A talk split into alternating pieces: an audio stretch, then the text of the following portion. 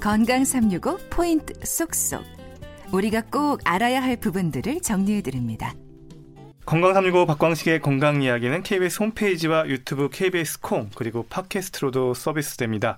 오늘은 스트레스에 대한 얘기를 나누고 있는데요. 성균관의대 강북삼성병원 정신건강의학과 신영철 교수와 함께합니다.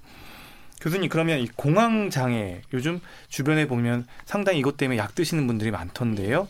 공황 장애도 이 스트레스와 관련이 있을까요? 아, 물론 뭐 연관이 있죠. 그러나 공황장애 자체는 뭐 무조건 스트레스만 연관이 있는 것은 아닙니다. 음, 현대인들이 공황장애가 많다 그러죠. 네. 연예인들이 왜 공황장애 있다고. 네. 우리 방송하는 분들 많을걸요. 네. 맞습니다. 어, 물론 스트레스도 밀접한 연관이 있지만 제가 생각할 때는 일상의 리듬이 문제입니다. 아. 음, 언제 불안이 많이 올라가는가 하면요. 잠을 못 자면 올라갑니다. 어, 둘째는 식사를 못하면 올라갑니다. 아. 탄수화물이 뚝 떨어지면 불안이 올라가죠. 우리 한 두 끼 굶어 봤잖아요. 네. 어때요? 후들후들 떨리죠. 마치 불안과 똑같은 증상이 생깁니다. 음, 카페인 많이 섭취하는 것. 몇 잔까지는 몸에 좋다는 보고도 있지만 카페인이 지나치게 많아지면 불안을 일으키는데 일조를 합니다. 어. 어, 술, 술은 긴장을 줄여주죠. 네. 좋겠죠? 네. 아니에요. 10이라는 불안을 5로 줄여주죠. 어. 엄청 기분이 편안해지죠. 네. 문제는 4시간 이후에 술 기운이 떨어지면 불안이 더 올라가죠. 아. 어제 10보다 더 올라가게 됩니다. 네. 이러니까 불안이 올라가죠. 네. 너무 피곤한 것도 불안의 증가에 큰 요인이 됩니다. 네. 아주 피곤하면 잘 잘까요? 못 잘까요? 잘 자는 분도 있지만 잠은 오는데 들 수가 없어요. 네. 이 세포들이 긴장이 되어서 그래요. 음. 이러니까 현대인들이 리듬을 깨잖아요. 네. 이게 불안을 일으키고 공황을 일으키는데 밀접한 연관이 있습니다. 저는 그래서 환자분이 오면 맨날 물어보죠. 잠은 잘 주무셨는지, 식사는 뭐 했는지, 낮에 뭐 했는지, 일상의 리듬을 물어보는 것입니다. 이 리듬이 깨지면요. 문제가 생깁니다. 아. 이 공황이라고 하면 사실 공황이란 그 자체 단어 때문에 좀 공포라는 단어도 떠올리시는 분들이 좀 많은 것 같아요. 공황은 이게 어떤 의미인가요? 아, 영어로 이제 패닉이라 그래서 일종의 급성 불안 발작이라고 생각하시면 됩니다. 아무 이유도 없이 갑자기 막 숨이 안 쉬어지는 것 같아. 막 심장이 벌렁벌렁 뛰어. 쓰러질 것 같아. 심하면 막 죽을 것 같아. 이런 공포가 몰려오죠. 이런 급성 불안 발작이 몇십 분 지속되는 것을 우리가 공황이다. 이렇게 이야기합니다. 음, 이 성인의 한 30% 정도는 공황 발작을 경험한다는 얘기도 있던데요. 이 공황 상태와 공황 발작 그리고 공황 장애 이게 조금씩 다 다른가 봐요. 그래서 증상의 차이도 있지 않을까 싶고 진단 기준도 좀 다를 것 같은데요. 어, 증상의 차이라기보다는 이제 얼마나 자주 오느냐. 네. 살다 보면 한번 그런 경험을 할 때가 있죠. 예. 근데 이게 자주 오기 시작하면 안 돼요. 한 달에 몇 번씩 온다.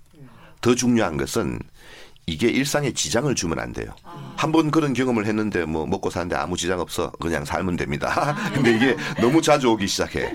어 그래가지고 지하철을 못 타겠어. 네. 어떤 장소를 못 가겠어. 네. 회피하는 행동을 하게 되죠. 음. 이러면 일상에 지장이 오게 되죠. 네. 이거는 도움을 받으셔야 됩니다. 아, 예. 이 기준이 딱 요 도움을 받아야 되는 기준 기억해 두시면 좋을 것 같고요.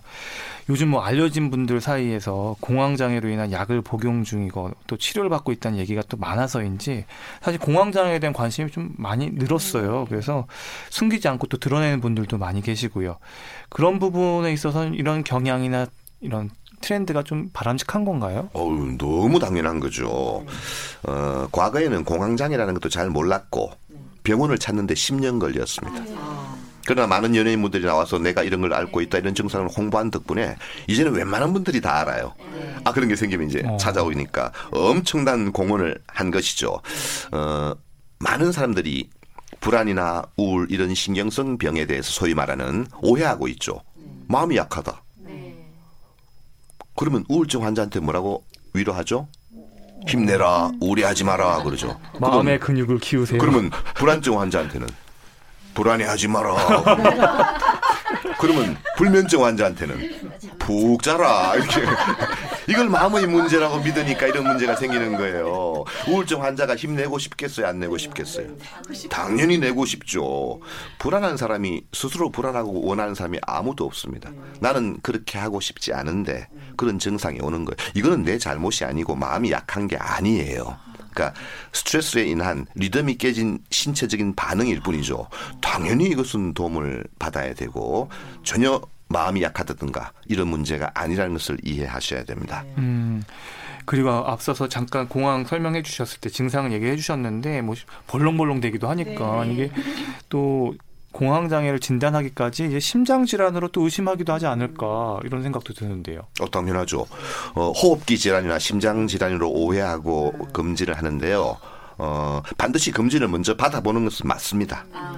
두 가지가 겹치는 경우도 있을 수가 있죠. 이게 애매해서 구별이 잘 안 되는 경우가 있기 때문에 처음에는 어, 심장 정밀 검사나 호흡기 검사를 받아보면서 정신과적인 평가를 받는 것이 맞습니다. 음, 음 세상에 제일 무서운 게 뭘까요? 죽는 거죠. 어, 그보다 더 무서운 게 어디 있어요. 근데 마치 이 공황장애의 증상이 죽는 거와 똑같습니다. 사람이 죽는 거는 두 가지밖에 없어요. 심장이 멈추거나 숨이 안 쉬어지거나 딱 그렇잖아요. 야 이게 그걸 닮았어요. 자율신경이 흥분하니까 일단 숨이 안 쉬어지는 것 같아요. 그러니까 과호흡을 하게 돼요. 산소가 과다하게 들어가니까 오히려 문제가 생겨요. 막 머리가 휴황해지고 손끝이 저리고 숨이 더 답답해지죠. 얕은 숨을 쉬게 되니까요. 산소가 과도해서 문제가 생겨. 둘째는 심장이 뛰니까 멈추면 어떻게 해요? 죽을 것 같잖아요. 이게 너무나 공포스럽습니다. 그래서 사실은 불안해서 가슴이 뛰었 건데 이분들은 가슴이 뛰니까 불안해하는 거예요. 공황장애라는 게 간단합니다. 어, 불안해서 막 가슴이 뛰면 가슴이 뛰어서 불안해하는 것 이게 병인 거예요. 어. 불안할 때 가슴 뛰는 건 정상이잖아요. 근데 가슴이 뛰니까 불안해하기 시작하는 거예요. 이거를 고쳐야 되는 거예요. 네. 그러면 이 공황장애 증상들은 또 우울증이나 다른 정신과적 질환과 좀 어, 어떻게 연관이 있는지 상관없이 일어나는지 이런 것도 좀 궁금한데요. 아, 물론 뭐 단독으로 올 수 있습니다만 대개 겹치는 경우가 많죠. 음, 우울증의 한 유형으로 공황장애가 동반되는 경우도 있지만 대개 공황장애를 오래 앓게 되면요. 우울증이 동반되는 경우가 많습니다. 아. 어, 처음에 그런 무서운 경험을 하게 되면 사람이 어떻게 되겠어요? 자꾸 피하게 됩니다. 예를 들면 지하철 타고 와서 내가 공황 발작을 경험했어. 다음날 타고 싶겠어요? 아니요. 무서워서 못하죠. 그 다음날 탈 수 있으면 못하죠. 계속 이렇게 되면 스스로 이렇게 환경을 조절해버립니다. 축소시키죠. 친구들이 나오라 그랬는데 안 나가고 점점점 축소되면 어떻게 되겠어요? 당연히 우울할 수밖에 없죠. 둘째는 건강 염려 증상이 좀 생깁니다. 이런 큰 경험을 하게 되면 아주 사소한 자극에 대해서 신체적인 과각성이라 그럽니다. 아침에 눈 뜨면 맥박 잘 뛰나 재어보고 숨 잘 쉬나 한번 보고 보통 사람은 느끼지도 못할 그런 작은 신체 감각에 예민해지거든요. 그러면 하루 일과가 전부 몸에만 가 있는 거예요. 네. 우리 보통 사람들이란 것은 관심사가 100이 있다 그러면 예를 들면은 뭐 일에도 30가 있고 즉뭐 가족에게도 30가 있고 뭐 스트레스 푸는 취미에도 한 10이 가 있고 뭐 이렇게 골고루 분산이 돼 있죠. 이분들은 눈만 뜨면 맥 짚고 뭐 눈만 뜨면 호흡해 봅니다. 그러니까 모든 관심사의 90이 건강에 가 있는 거예요. 이러니까 일상이 되겠어요? 오래 가면 당연히 우울해질 수밖에 없죠. 네. 아, 그런 악순환을 끊어야 될 텐데 그러면 공황장애 환자들에게도 항우울제가 처방되나요? 아, 당연하죠. 음, 공황장애인데 왜 우울증 약을 주느냐 그건 아니고요. 어, 급성기 공황 증상을 치료하는 가장 좋은 방법은 약물 치료를 하는 겁니다. 네. 너무 심하게 불안이 오고 너무 심하게 공황이 오면 무슨 말도 안 들어갑니다. 아, 지금 죽을 지경인데 무슨 말이 통하겠어요. 잠도 못 자죠. 식사도 음. 못 하고 이때 가장 중요한 것은 급성기 증상은 약물 치료가 아주 잘 듣는 병 가운데 하나이기 때문에 그때는 약을 쓰는데 항불안제와 함께 어 예방을 하기 위해서 또 증상을 좋게 하기 위해서 항물제를 같이 쓰는데요. 두 가지를 병행했을 때 상당히 효과적이다. 이런 보고가 있어요. 그래서 음. 그 일단 쓰고 급성기 증상이 좋아지고 나면 유지 치료를 하는 경우도 있고 그때부터는 이제 인지 행동 치료라 그래서 뭐 쉽게 말하면 생각과 행동을 바꾸는 거죠. 무서워서 전철 못 탔어.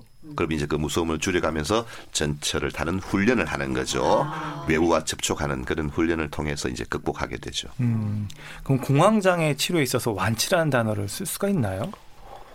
어, 우리가 일정한 기간 이상 잘 오지 않으면 완치라고 말할 수 있잖아요. 근데 불행하게도 어, 불안이라는 것은 완전히 없어졌습니다. 이렇게 말할 수는 없습니다. 원래 공황장애라는 것은 한번 급성 불안 발작이 오면 한동안 괜찮아요.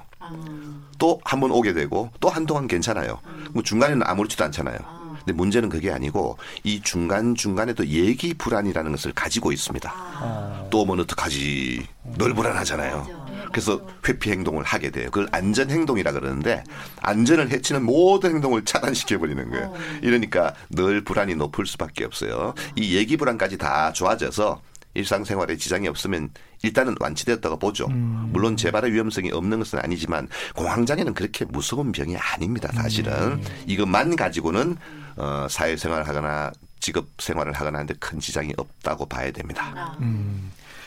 대부분의 질환이 그렇지만 공황장애 역시 초기 치료가 중요하다는 거 좀 생각해 두시면 좋을 것 같고요. 치료가 또 가능하지만 이 방치하면 점점 더 진행될 수 있다는 것도 기억해 두시면 좋겠습니다.